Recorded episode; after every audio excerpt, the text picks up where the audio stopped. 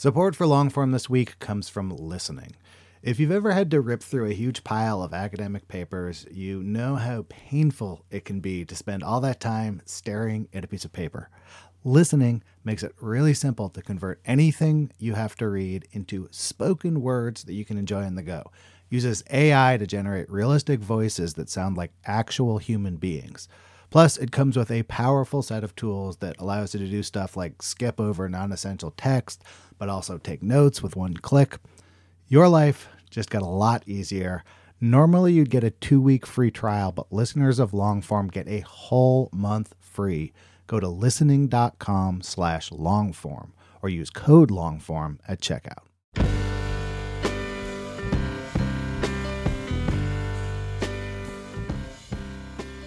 Hello and welcome to the Longform Podcast. I'm Aaron Lammer.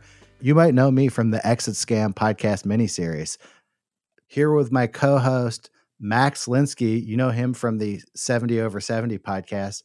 And Evan Ratliff. You know him from the book The Mastermind and lots of other stuff. I'm promoing, guys. Hello. I love it. I love like uh, the commitment to the intro, man.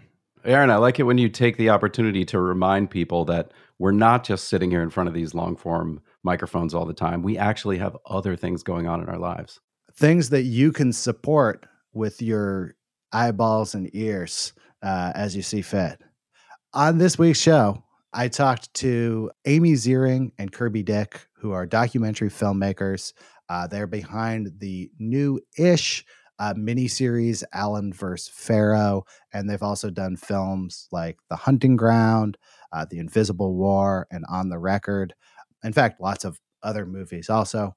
But I have been watching a lot of these uh, streaming nonfiction uh, documentary series, and I've never really talked to someone about how you put one together and how that's distinct from something like a documentary feature. They were extremely forthcoming. Uh, it's a really good interview. I love it when you cross mediums, Aaron, into the documentary realm. We're going to be doing uh, more of that as part of our new partnership with Vox. We're going to be talking to more filmmakers and more podcasters. And Aaron, I'm very glad that you talked to these two. And now here is Aaron with Amy Ziering and Kirby Dick.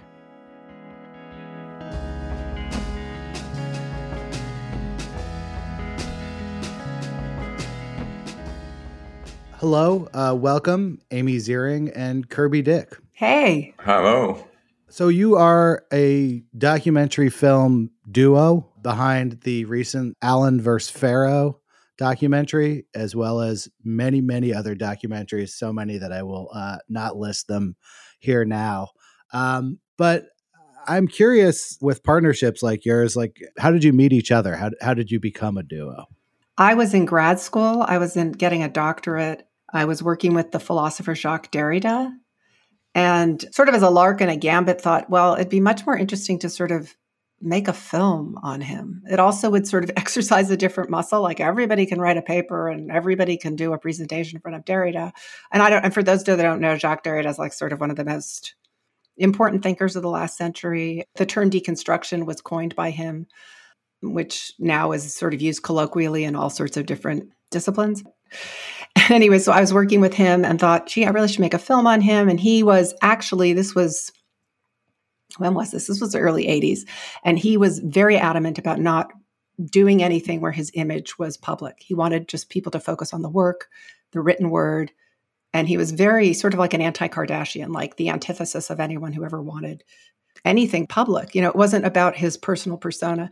But I really, I went up to him and I said, look, you know, if there was a film today and you could watch Socrates dude, you'd watch it. What about, you know, Nietzsche? Like, you can't tell me you wouldn't like be there buying a ticket first in line. So stop being so precious. You need to step up because it's going to be part of how people receive you and, and can learn from you.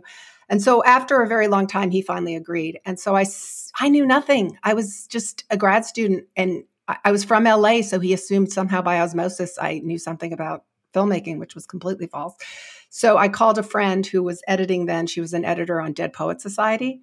And she said, You know, I know this editor. She's who's great named Dodie Dorn. Dodie now is like a you know really huge editor, did a lot of Ridley Scott movies, but at the time she was working she's she's working with this guy Kirby Dick out in Silver Lake and he's doing some documentary. Maybe you two should meet. And I was like, uh, when you're next in LA. So when I came to LA, my friend Debbie Zeitman called and said, yeah, they're doing a screening of a film, a rough cut that Dodie's cutting called Sick. Why don't you go out and watch it? And I went out to Silver Lake and I watched the cut. And I was honestly blown away because it was super powerful filmmaking, but it was also super complicated and sophisticated intellectually and analytically in actually a deconstructive way. The film was about a, a, masochist who suffered from cystic fibrosis, and his performance art was masochistic and sadomasochistic acts. And he was doing that to appropriate the pain, right? If you can't control the pain, he was working it through his art by appropriating it. And what Kirby did in the film was not only sort of profile him, but he also was very consistently not hierarchizing in a pejorative way masochistic acts and that would be a very deconstructive gesture to not sort of privilege some kind of conservative, conventional institutional norm over what we would call, in quotes, aberrant behavior. So I was extremely profoundly moved by the film and struck by it. So I went up to Kirby afterwards. I gave him my notes, which, um, and we had a conversation. I said, you know, I'm working on this film on Jacques Derrida, and he was like, Derrida, oh my God. And it was amazing because at the time I could clear a room. You go up to anyone and saying you're working on Derrida and like they couldn't find someone else quicker to talk to. Like, and he was like, well, and then I, you know, said, will you help me? And he started to sort of mentor me. And then we collaborated. And then it was like a surprise art house hit. I mean, for a hit back in 2001 for an obscure philosopher. It was, you know, like played at the Nuart for two weeks. They did the best business in Blair Witch. And we had a really good working relationship. So from then on, we just kind of continued. That that's my version of the Genesis.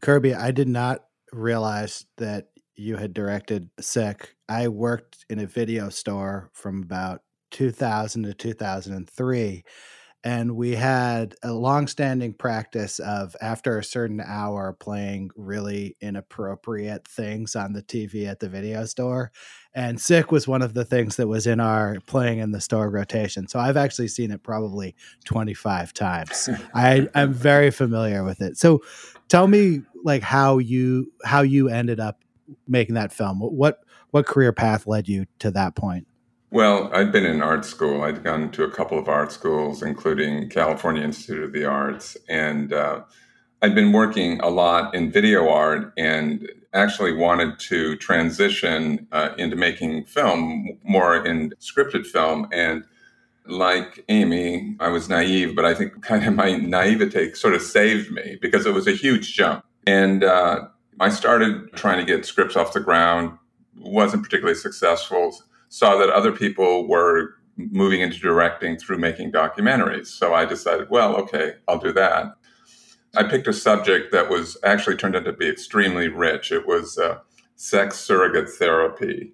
It was called Private Practices The Story of a Sex Surrogate. This was in the mid 80s. What sex surrogate therapy is, it's for more for men than women, but for who have a sexual problem, then a therapist will assign a sex surrogate to work with that client and go through a series of exercises to address whatever issues he has. You're sort of working things out with this surrogate partner.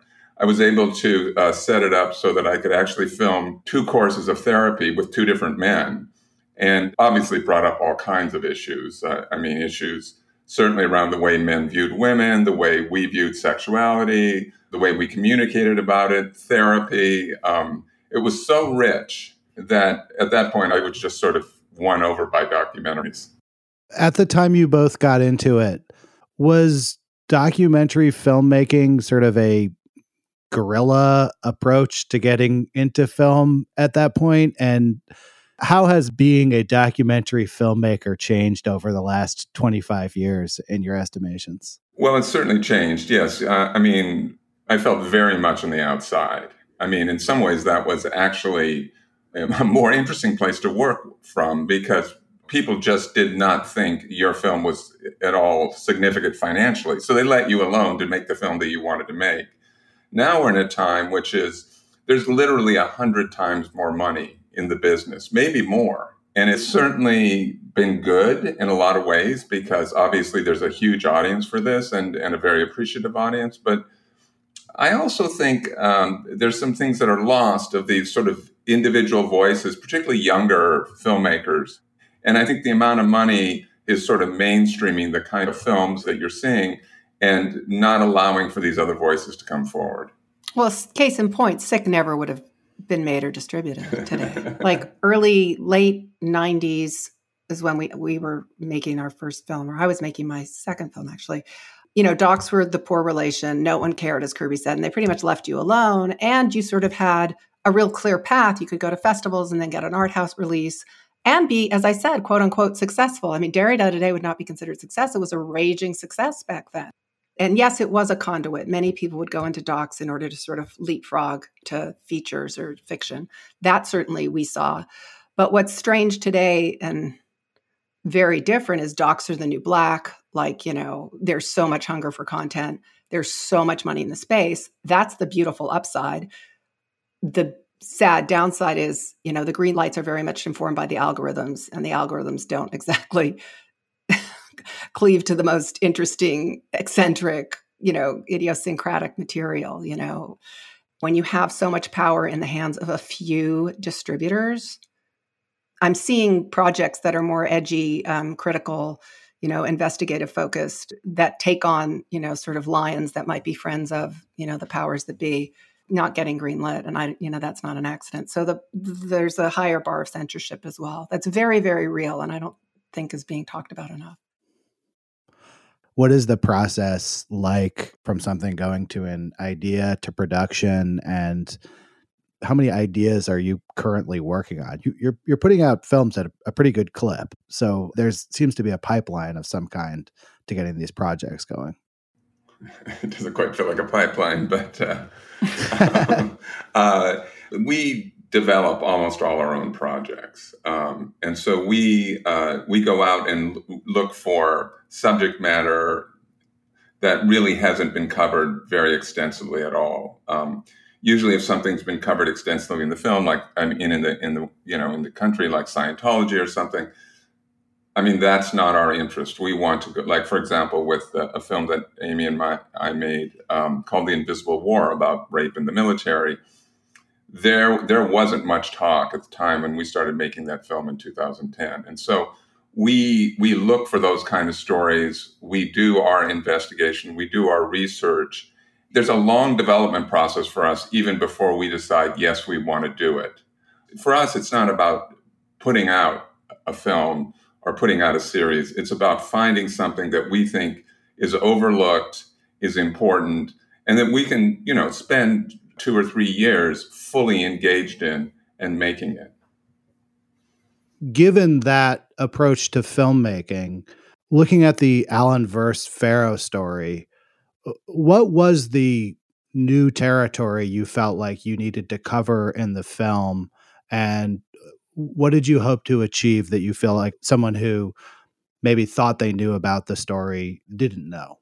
Honestly, we were interviewing Dylan for a very different thing. We just, uh, you know, post Me Too because we had done two films that had really broken ground on sexual assault. We did The Invisible War and we did then The Hunting Ground. And that Hunting Ground came about because students had watched The Invisible War and wrote us letters begging us to look at what's going on in campuses.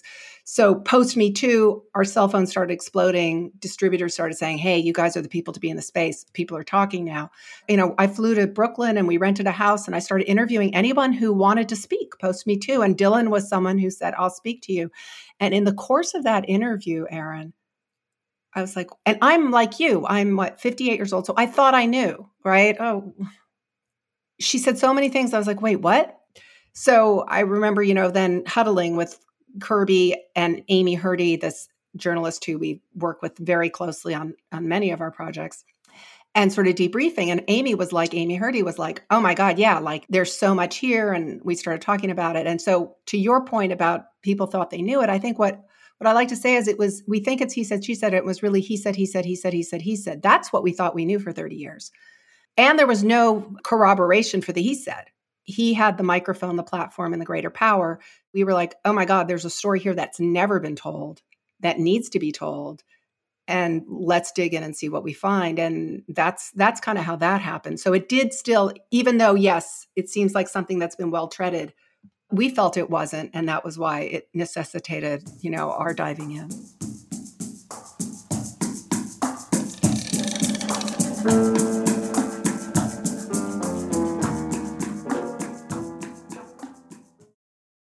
Support for Longform this week comes from listening.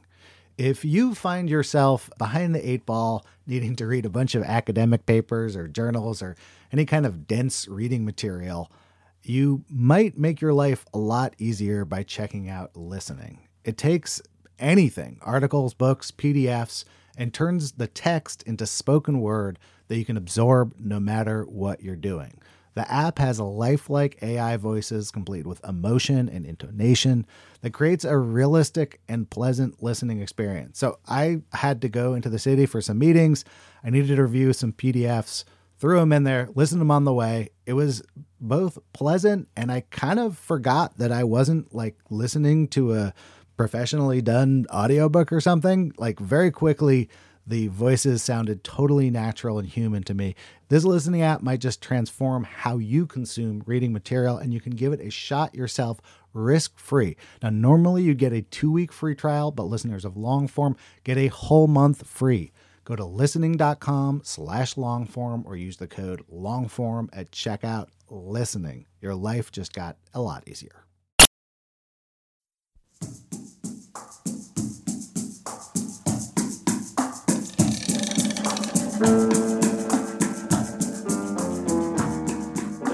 So, taking that initial spark and then saying, okay, we have four hours to fill with it, and we need to cut up this story into something that can be digested in pieces. What is the process for you? What happened is initially we thought this would be a film. That was our initial idea. And as we started to cut more and more, and it became very apparent that not only was there so much more to the story to tell, but also there were so many other issues that it brought up. We just, I mean, the cutting, you know, you ended up with, I don't know, six, seven hours of material, and you realized that it was all extremely rich. So at that point, we decided to restructure it as a miniseries. And um, I will say that in many ways, we treated it as one long film. You know, the the amount of effort we put into every little detail of that. There wasn't really a template for each episode which is often the case for miniseries. So it was really one long film that was broken up so that people would be engaged and go from one episode to the next. And it was a very big learning curve for us. All our features are very kind of Aristotelian and first, second, third act structure. And, you know, it's very classic actually film narrative structure for our other docs. But so this was, I need, you know, we needed to be sure that people clicked. I mean, I'm, you know, I, I, you know, and and that's very different from a feature. In some ways, with a documentary, as with a scripted film, the script is written in advance, right? With a documentary, especially with an investigative, exploratory, open-ended documentaries that, we make and, and other documentary filmmakers make, the editors become the part of the writing process, part of shaping it, part of understanding it, part of grappling with it. And so we've been, you know, very fortunate to have to be able to work with the editors. And and you can't we couldn't make these. There's no possible way you these projects would be what they were without the editors that we've worked with. What do you think about when you film an interview with someone, both on a visual level and what you're getting when you're actually sitting with them in the room? What do you both bring to the in person interview? And, and, what have you learned about that element uh, of your craft? Well, Amy does the interviews, or does almost all of them. I usually come in kind of at the very end, but they're really Amy's interviews. And it's just amazing to watch her work because uh, Amy is very empathic. And, and I think that allows the subject to open up. And, and, and I've seen this again and again to tell things that they, they hadn't even told their spouse or their parents it's amazing to watch her work. I mean, I I think all her interviews are amazing, but I was just struck by the Invisible War interviews. Those are, you know, one of the great series of interviews I think that have been done in American documentary, and I think that's one of the reasons that film had such an effect. I mean, it changed military policy. There were five congressional hearings. Uh, Senator Gillibrand took it up as a cause, and will probably, you know, within the year get the reform through that the film was advocating. And I think that all goes back to the way that audiences are able to connect with these subjects because of Amy's skill in interviewing. I, I appreciate that, but I want to there I have a and I think it's a great question because I don't I think people don't realize how much goes in and how categorically different it is when you're sitting and interviewing for film than you are for any other medium. Everything is important. The kind of room, especially with survivors, we made it always a safe space, secure. You know, a lot of PTSD people don't want to sit with their backs to doors. Like you just think about all that so they don't have to worry at all. So there's a, you know, they know they're in good hands, even unconsciously, right? When they walk in the room. We made sure with Invisible War and Hunting Ground that the crew was tiny, you know, um, as tiny as possible. Sometimes Kirby would leave the room for that reason, so that it's as intimate a space. So, all of those things, the visuals obviously are a big part of it as well. We're extremely sensitive to that. Um, we ask people to bring changes of clothes, so there's different options so that no one is it, it's not so much for like a hollywood feel it's more for a less distracted feel. We don't want it to look you to be going wait why you know what does that what does their t-shirt say? And, and subjects don't know that for documentaries. They'll just show up. So you have to kind of guide them and say just bring options of whatever you're comfortable in and we select that you know and et cetera et cetera. So all that's going on. And and then in addition if you're this is tips for people survivors whenever i sit down i'm like i tell them with cameras off this is about you and your needs, not mine. If I say anything and you don't want to answer, 100% fine. If you want to stop at any point, totally great. If you want us to leave, if you change your mind mid sentence, okay. I don't want you, you've gone through enough. I don't want you to lose any sleep because of anything that goes on in this space. Like, that's not my game. And that, you know, what I heard retrospectively, especially the, actually the Weinstein survivors, because I interviewed a lot of them, they were like, no one said that from any other news outlet. And it made such a difference that you said that. You gave me that autonomy and that respect and that comfort. And the last thing I'll say, because Kirby credited me, but I want to give him a ton of credit. What I love about being a, a pair of documentarian directors is that we also, yes, with survivors, it's a safe space. But if you watch our some of our other films, they're pretty aggressive, hard hitting investigative pieces. And I get to go in and be good cop with the bad guys and they'll tell me everything because I'm interested and I'm and then he can come in and start asking those questions that are much more edgy at the end. And because they're so warmed up they might not realize it. We get amazing stuff as a result. And i think that's a secret superpower that we have that i don't think people know or well they can't know because you, know, you don't usually hear who's talking in our in our films. You don't usually hear my voice or his. But often that was a technique we would use like okay like in hunting ground if we had to talk to a fraternity guy like amy you go in and you know you do the bro speak and you know and then kirby comes in and goes hmm you know? And it was really interesting i mean it's really um, that's also very i think uh, you know really helps helps the work we do in an interesting way.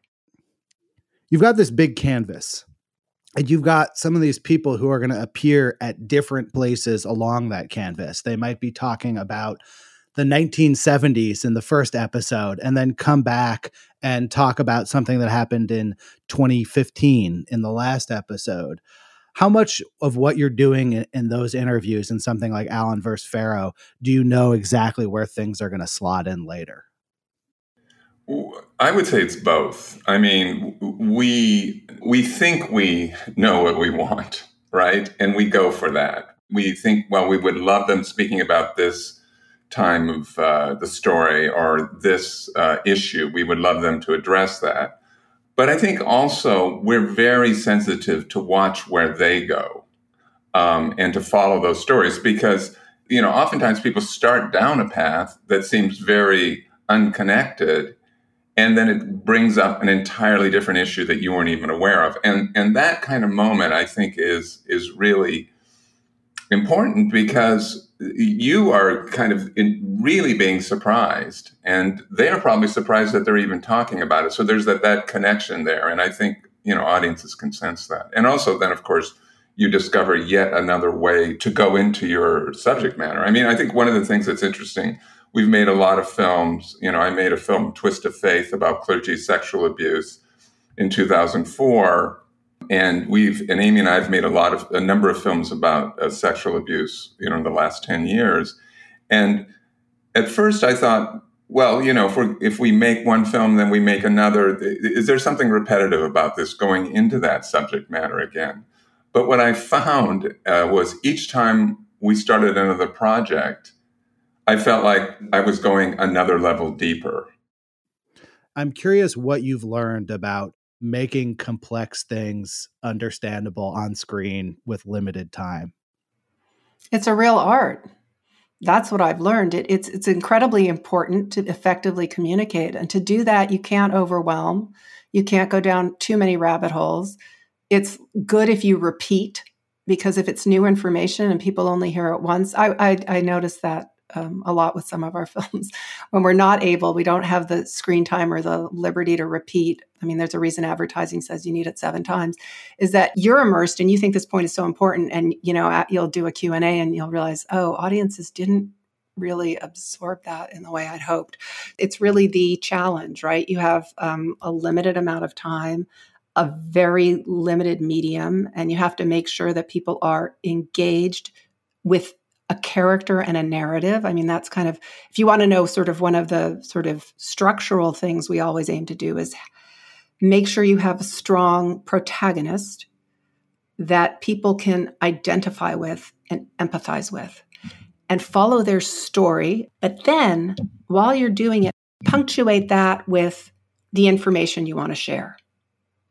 And what's interesting about that is people don't realize how much they're learning because they're so engaged and they're open and receptive. I mean, I was talking to Dan Cogan, our executive producer. He's like, how do you guys manage? I mean, you, you've had so much impact. How do you do it? And I said, I think our secret sauce is we traumatize you.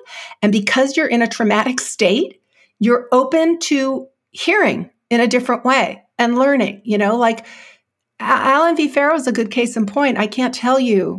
You can go on Twitter and see the number of people that are like, I thought 100% this way after watching four episodes, I'm I'm totally I completely changed my opinion. In this day and age, how many issues are there where people completely change their opinion? How did you both think about the statements of Moses Farrow, who is kind of presenting a different set of facts than other people in the documentary. And he is not in the documentary, though there is a a pretty important part that sort of presents textual excerpts from a, a article he wrote and also in the documentary is a significant amount of audio from Woody Allen's audiobook. I believe it's called Apropos of Nothing. Tell me about the decision to include both of those things. And I'm actually curious, even like the legal story behind including um, both the text from his blog post and mostly the audio recording of Woody Allen's voice. That's you know fair use. You know everything that we did was was run through our attorneys, but basically, if you use a, a portion of it, just like you're quoting in a news article, you know that's a form of fair use too there are actually a lot of restrictions that you have to conform to.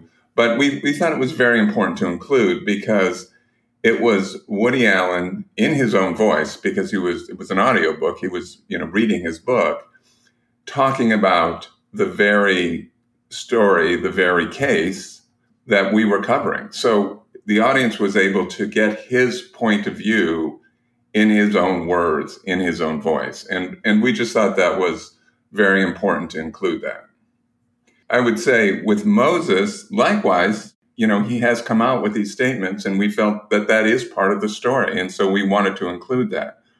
And we looked, we, re, you know, everything that's included in our film, we really fact check scrupulously and investigate and try to get other sources, other corroboration. Um, I mean, the fact checking processes on our films are very, very extensive. I mean, they're they're six months processes with multiple people and they go through multiple sets of very highly trained attorneys. It's a it's it's a huge part of making the films that we make. And so we did look into Moses' statements and we couldn't find corroboration for what he was saying. In fact, we found a lot of people making just the opposite points that he was making who were there at the time with him. So we ha- we said that as well, but we felt it was important because you know he is an important part of the story that his words were heard by audiences. How do you sort of draw the line between your production and other things that people who are subjects of the production may want? I mean, th- this is obviously true in Allen versus Farrow. Ronan Farrow is someone who has a vested interest in this story and is himself a, a, media personality. I'm curious how you deal with conflicts along the lines of, well, this is what's best for the production and this is what's best for you. We're not, we're not, we don't work at the service of any of our subjects. And they know that. There's this, that's never, there's not a dialogue about how do we help your agenda? How do you help ours? I mean, that's, we don't cross those lines. I mean, it's it's you know we ask them just to tell us about their lives so we can say well could we shoot this? Could we shoot that? But there really isn't a lot of interplay in terms of that honestly. You know ronan no i mean he was extremely reluctant to talk with us and then eventually did. And he talks about that you know and he talked in, you know he was always reluctant about this story being i mean he you know it's it, it's hard enough to live something than to have to sort of live it again in public 30 years later. I mean i don't I mean, I completely understand and empathize with his position. So it wasn't like, oh, I do this as well. You better include this, this, or that, or no, not at all. Yeah, he was. Uh, Ronan Farrow was did not want to be part of this, you know, for a long, long time, and he really did it because Dylan asked him to. In the end, um, particularly because he was a journalist. I mean, and we completely respected that. We understood that. I mean, that's a very legitimate and important concern. You both started off making films about fringe characters and, fringe culture, and now you're making films within a mainstream movement of a kind. How does that position you differently as filmmakers and do you like it like what is your take on on this sort of change in subject matter and also you know spending the better part of a decade making films that touch on subject of uh, sexual assault in various ways well, I actually feel like we haven't changed. Um, I mean, we look for people who are telling a different story the mainstream story. And, you know, certainly Jacques Derrida and Bob Flanagan and Sick, but, you know, Tony Combs in Twist of Faith speaking out about clergy sexual abuse, that, that's coming from the outside. The mainstream was the Catholic, you know, church position. Likewise, for our survivors, who were assaulted in the military or uh, in college campuses. They were actually outsiders that were silenced. I think we look for that. We're very aware of a kind of tyranny of a mainstream position that is everyone accepts as you know the truth and everybody operates based on that and and we're always looking for people who are perforating that uh, especially people who've had direct experience and have thought about this situation for a long, long time, but haven't had access to mainstream media. So, as, as, part of our development process, we're looking for those voices, we're looking for those people. And I mean, the reality is there would be no Me Too movement at all. Nothing would have changed unless people had spoken up. And that's what causes the change in, in society. And, and we, we're looking for those voices to put forward. Yeah, the zeitgeist unexpectedly caught up with us. I mean, it's weird, right? I mean, we were like as fringe as it gets. When I was pitching, when we were pitching Invisible War, you know, we heard no one wants to make this was 2010. Uh, and, and we had had been nominated for Emmys at that point, and we were get we could not get distribution. Everyone said no one wants to hear women's stories. This is 2010. I mean, people don't remember this now because it's like no one wants to hear stories about rape, and no one certainly wants to hear stories about rape in the military. Thank you very much and we just did it on our own dime. So that was as outlier as it gets. Uh, eh, you know, thank God it's now mainstream to talk about sexual assault. But believe me, it was. I remember walking into Sundance and someone yelled to Nancy Willen, our publicist, "Good luck with the rape movie!" Like, and we ended up, you know, actually being kind of explosive at Sundance. It was like sort of the, and I I feel bad that we haven't actually given a shout out and talked about on the record because that's another film that we ended up making in the assault space um, recently, which again is not at all mainstream. I mean, it it is finally you know giving platform and voice to you know the the unique plight of women of color, particularly Black women, when it comes to sexual assault. And I love that film, and I, I hope listeners go and watch that. It's it's an incredibly beautifully constructed film. It's so you've tracked Drew Dixon as she struggles. This is interesting for journalists because actually the New York Times is a subject in the film as she struggles with whether to talk to this New York Times reporter or not. So we were with someone on their journey prior to them deciding to go public, which no one's seen before. And it's beautiful verite footage. But in the course of her story, we have all these brilliant women, journalists, experts, you know, philosophers, writers talk about the unique position Black women are in when it comes to sexual assault and the ways in which, when they speak up, they not only are violating social taboos, but they're also kind of in a quadruple bind because they're possibly adding on to more oppressions for the black male community you know and sort of they who wants to do that? So that film is i think treads new territory when, and as kirby said earlier about oh i do these films and we think we know everything. Like we learned so much and and we hope that film helps educate the public so much about how how how sexual assault operates quite differently for different people in our culture are you following her around not knowing whether she's going to decide to do it? And who who pays for the tab if the engaging character chooses to stay private and, and not engage? Like i guess the, the larger question is how do you deal with the speculative aspect of following people's lives when they can make choices that aren't the good one for the documentary? Because we're survivor first and we really walk that walk. I won't want to do any more harm I wouldn't want to put out a film where someone didn't want us.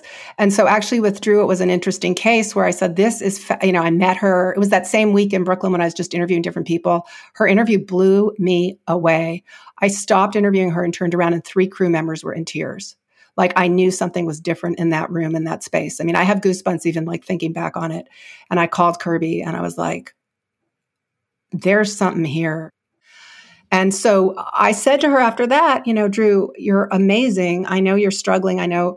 What if we followed you and don't sign a release? And I promise you no harm, no foul. And she actually called. I said, call survivors we worked with in Hunting Ground. We have, we actually had pulled people out that like last minute got cold feet and they just, and it, it's a lot of time and money and sad, but I don't want to lose sleep at night that someone's I've made their life worse. So I said, I promise you a hundred percent like, and if we send a camera person and you're like, go away, we will go away. And she, she actually took us up on that. And it was, it was a very rocky couple, that period of time. I'm bad at time frames. I don't want to say a couple years because Kirby's my fact checker. And all. but anyways, it was a rocky period of time. And she talks very eloquently about this and very sweetly in retrospect, but she was very mistrustful. She was very anxious. And we really just sort of were very patient and I and it was coming not from an insincere place. I'm not Jerry Springer. I'm not a predator. I'm not a, a, a media predator. You know, I I really whatever her what right path for her was, I really 100% supported. And in the end, you know, she finally decided to go public. And then she wanted, even then after that, to see when she decided to talk to the Times, she wanted to see how she felt in the wave of the public reception if then she still wanted, you know, so it was a very long process. And we didn't even, we didn't know till very late that she said, yeah, go ahead, start cutting, you know, I'm, I'm okay with it. But uh, the other thing I want to say in terms of responsibility and just people listening, it is a very different thing to talk to a reporter and then have your story go public. And we are acutely aware of that. And I think people have to be, especially in the survivor space. And I actually, in addition to that thing I say when I sit down with them interview, I also tell them, are you ready? You know, and a walk through what this is like and what might come at you and the type of backlash, et cetera, because it's it's not pretty. And you really have to sort of tell people that so that they can make an informed consent when they sign that release. I mean, we're constantly looking for those moments that happen kind of before the story is ever told, right? Or those moments where someone is deciding to tell a story or is going through a process that they think is private. And if they want to be a part, I mean, obviously, in the end, it, it was up to Drew to decide that that footage would be in the film. But we think there's something there about sort of getting the moment before the first moment that people normally see. We put a lot of time into development, and this is, you know, these are the risks you take. But these are the incredible things you can come across, the incredible personal experiences that you can show.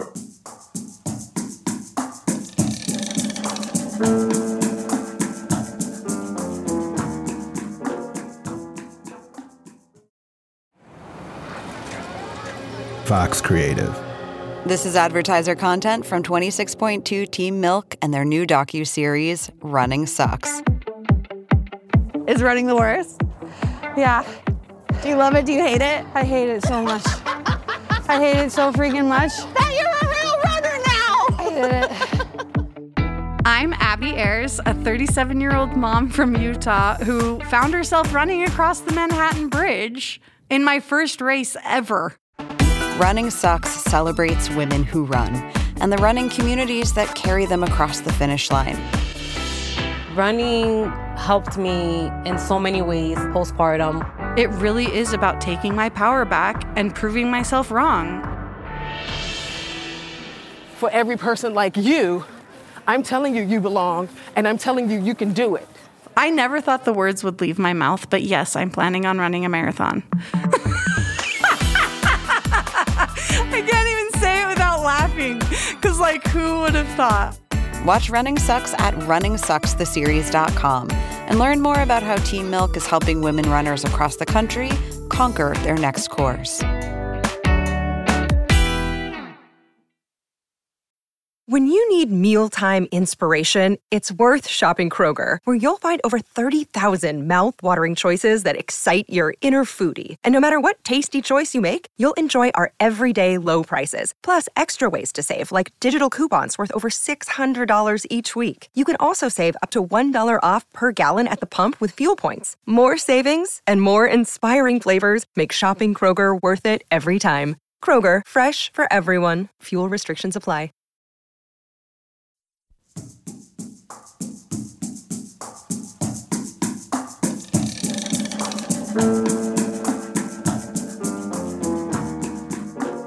I'm someone who reads a lot of magazine journalism. So I've like seen almost every article about R. Kelly, every article about Michael Jackson, every article about Woody Allen.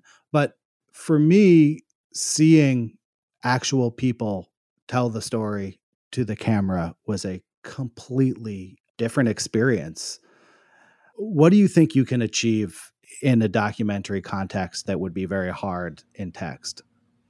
Yeah, it's a very, very different medium. Um, I, I, think uh, words don't convey the whole story, right? I mean, we all know that. And I think that oftentimes the difficulty of the words coming out say more than the words themselves, or the searching of a subject, or even the searching of someone who's an expert who's really thinking about this very deeply that is as revelatory as what the, the words they actually say. So you're you're seeing this internal struggle, you're seeing this theoretical struggle. All this allows, I think, audiences to see the experience, the issues in a not only a more intense way, but in, in a deeper way, but I think a fuller way in ways. And um, which of course is not to take anything away from, you know, print journalism that has its own art form and its own importance and, and sort of impacts the culture in its own unique and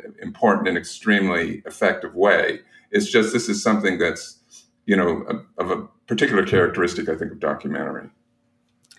If I can add to that, or I think right now we're sort of in this ADD culture, right? It's there's so many different ways you can get information.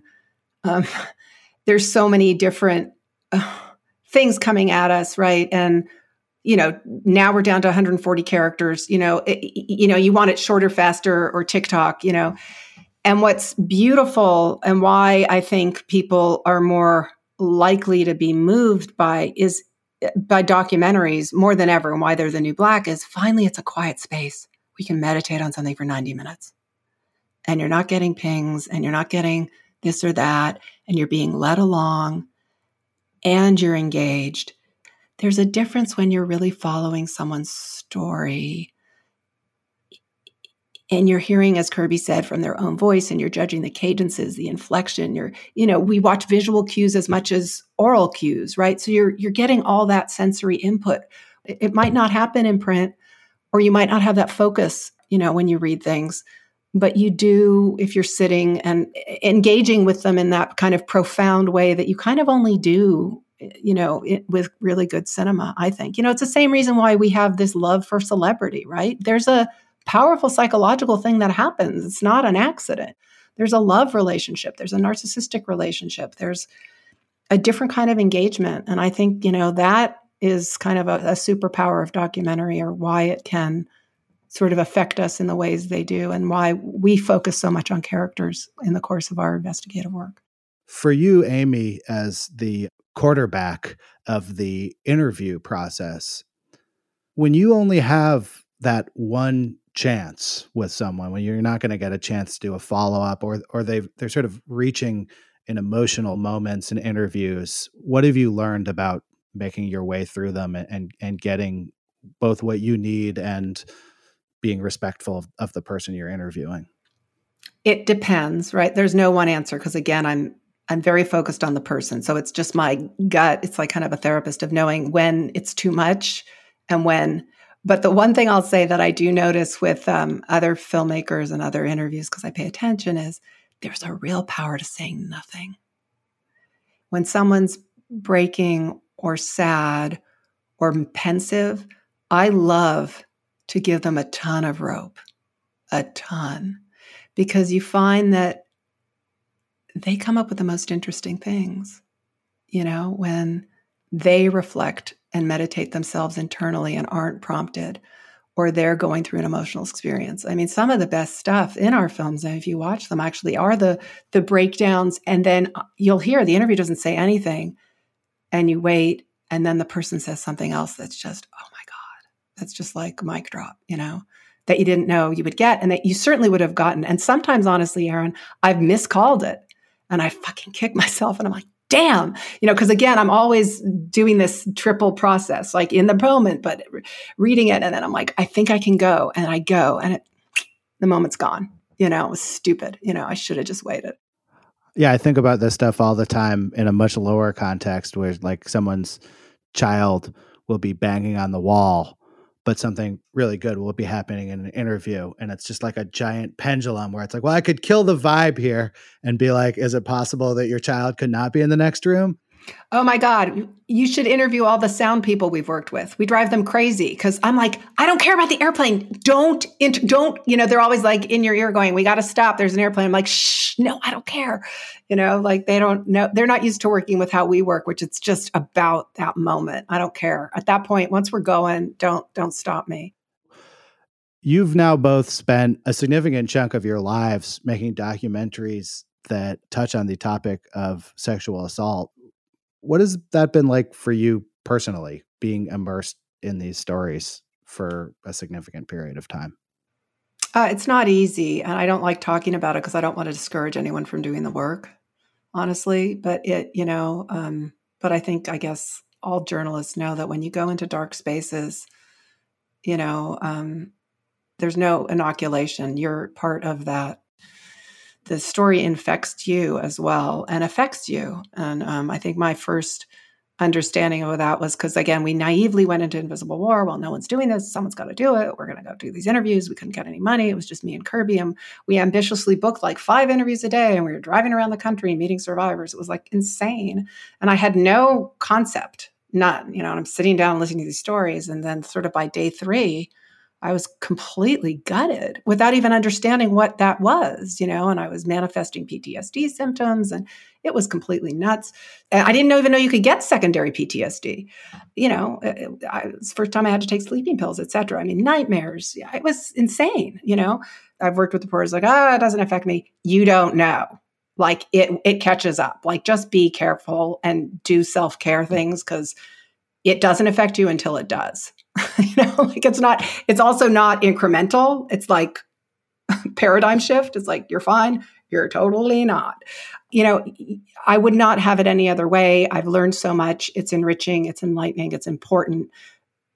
And the only thing I'll say about it, what I want everyone to take from that is if these stories, I'm not, thank God, a first degree survivor, but if I, from doing this work, can manifest these symptoms, then imagine what it is for the people going through it and their loved ones. And, you know, so that just, it just sort of fueled my fire. But it's not, it's not for the faint hearted, but it's not just sexual assault. It's any dark stories. I mean, I've talked to people that, you know, interview, I don't know how people do the stories on, you know, torture and Abu, you know, Ghraib and all that. what would you say to someone who wanted to make a long-standing artistic partnership? Uh, w- what makes it work, and how do you deal with disagreements? And what happens when uh, you vote differently on, on a key issue in a film? I mean, one of the real advantages of having, you know, two people directing is that you have two perspectives. And that's a real blessing in a way.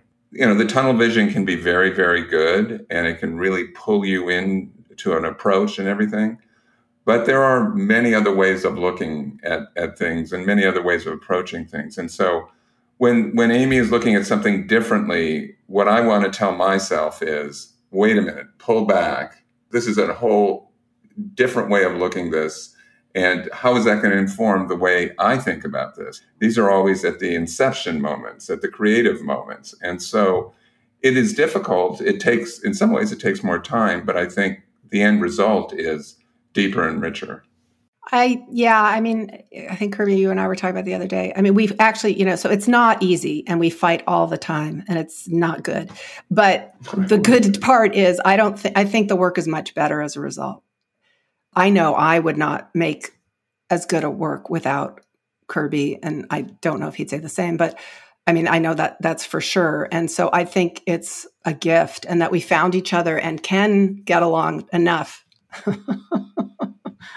for part of every day to, to do the work we do is really lucky. And I, I think about that a lot because we also we make really, really aggressive films that go after powerful people and it's a little scary. And I don't know I'd have the nerve or the courage, you know? And so it's nice to just feel like it's you got someone else helping you and, and supporting you. And we kind of fuel each other that way too, you know?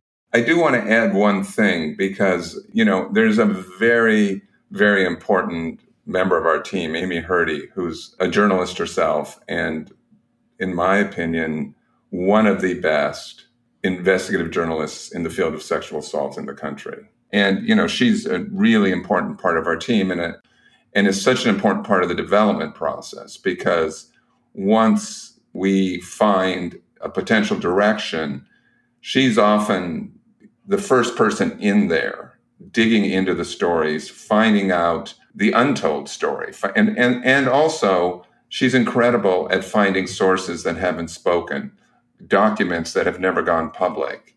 And so I think being able to collaborate, to work with a journalist like Amy Herdy, has really allowed us to be more ambitious in our projects. Yeah, no, I, Amy Herdy, like, yeah, virtuoso, like unparalleled investigative work in Allen v. Farrow. I do want to like underline and say that, like, it would not, it wouldn't have happened. Like, she just kept bringing us stuff, and we're like, oh my god, and just like, like a pit bull. I mean, she is like unstoppable and tenacious. I mean, an example I give of that is honestly, we'd locked picture, and she's like, I found the nanny, and we're like, what?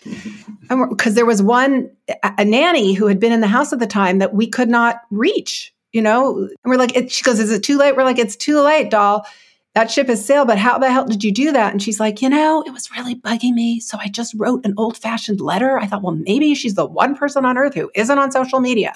And so she said, I'm going to write a letter. And she wrote a letter and sent it snail mail. And the day we locked picture, she got a response like, yes, what do you want to talk about? I'm happy to talk. So, anyway, she, because it was so much material we couldn't include.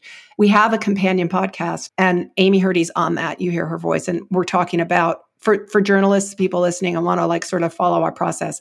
It's pretty interesting. It's like a companion to each episode, and sort of talks about what and and then actually we interview the nanny um, belatedly in that in the podcast as well. So she tells about what she saw that day, that fateful day. And then I want to say, in terms of collaboration, yeah, I want it is such a collaborative medium. I guess much more than print journalism everyone contributes. You know, I think our composer, you know, the music was a character in its own right and did its own incredible, sophisticated work in that, you know, um, in, in the in this in the Allen v. Farrow series, our producers Jamie Rogers and Amy Herdy were incredible, you know, in their own right. And you know, Amy, Jamie Rogers was honest from day one, saying this: you have to mention parental alienation syndrome. I'm like, what are you talking about? She's like, parental alienation syndrome, like the Woody Allen case, like did the blueprint for that, and that's you know that's being used in, in courts today to sort of send kids back to their abusers. And so it's like all of that coming in and, and it kind of gets reflected on screen.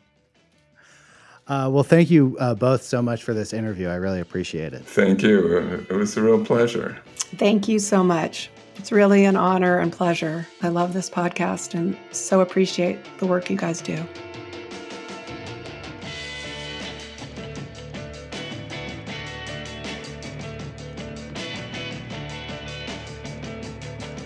And that was the long form podcast. Thanks very much to my guests, Amy Ziering and Kirby Dick. Thanks to my co hosts, Max Linsky and Evan Ratliff. Thanks to Jackie Sajiko, who edited this episode. Our interns are Susan Peterson and Julian Sato Parker. Thanks very much to Vox Media, who produced the show in partnership with them. And thanks, of course, to MailChimp. We'll be back next week.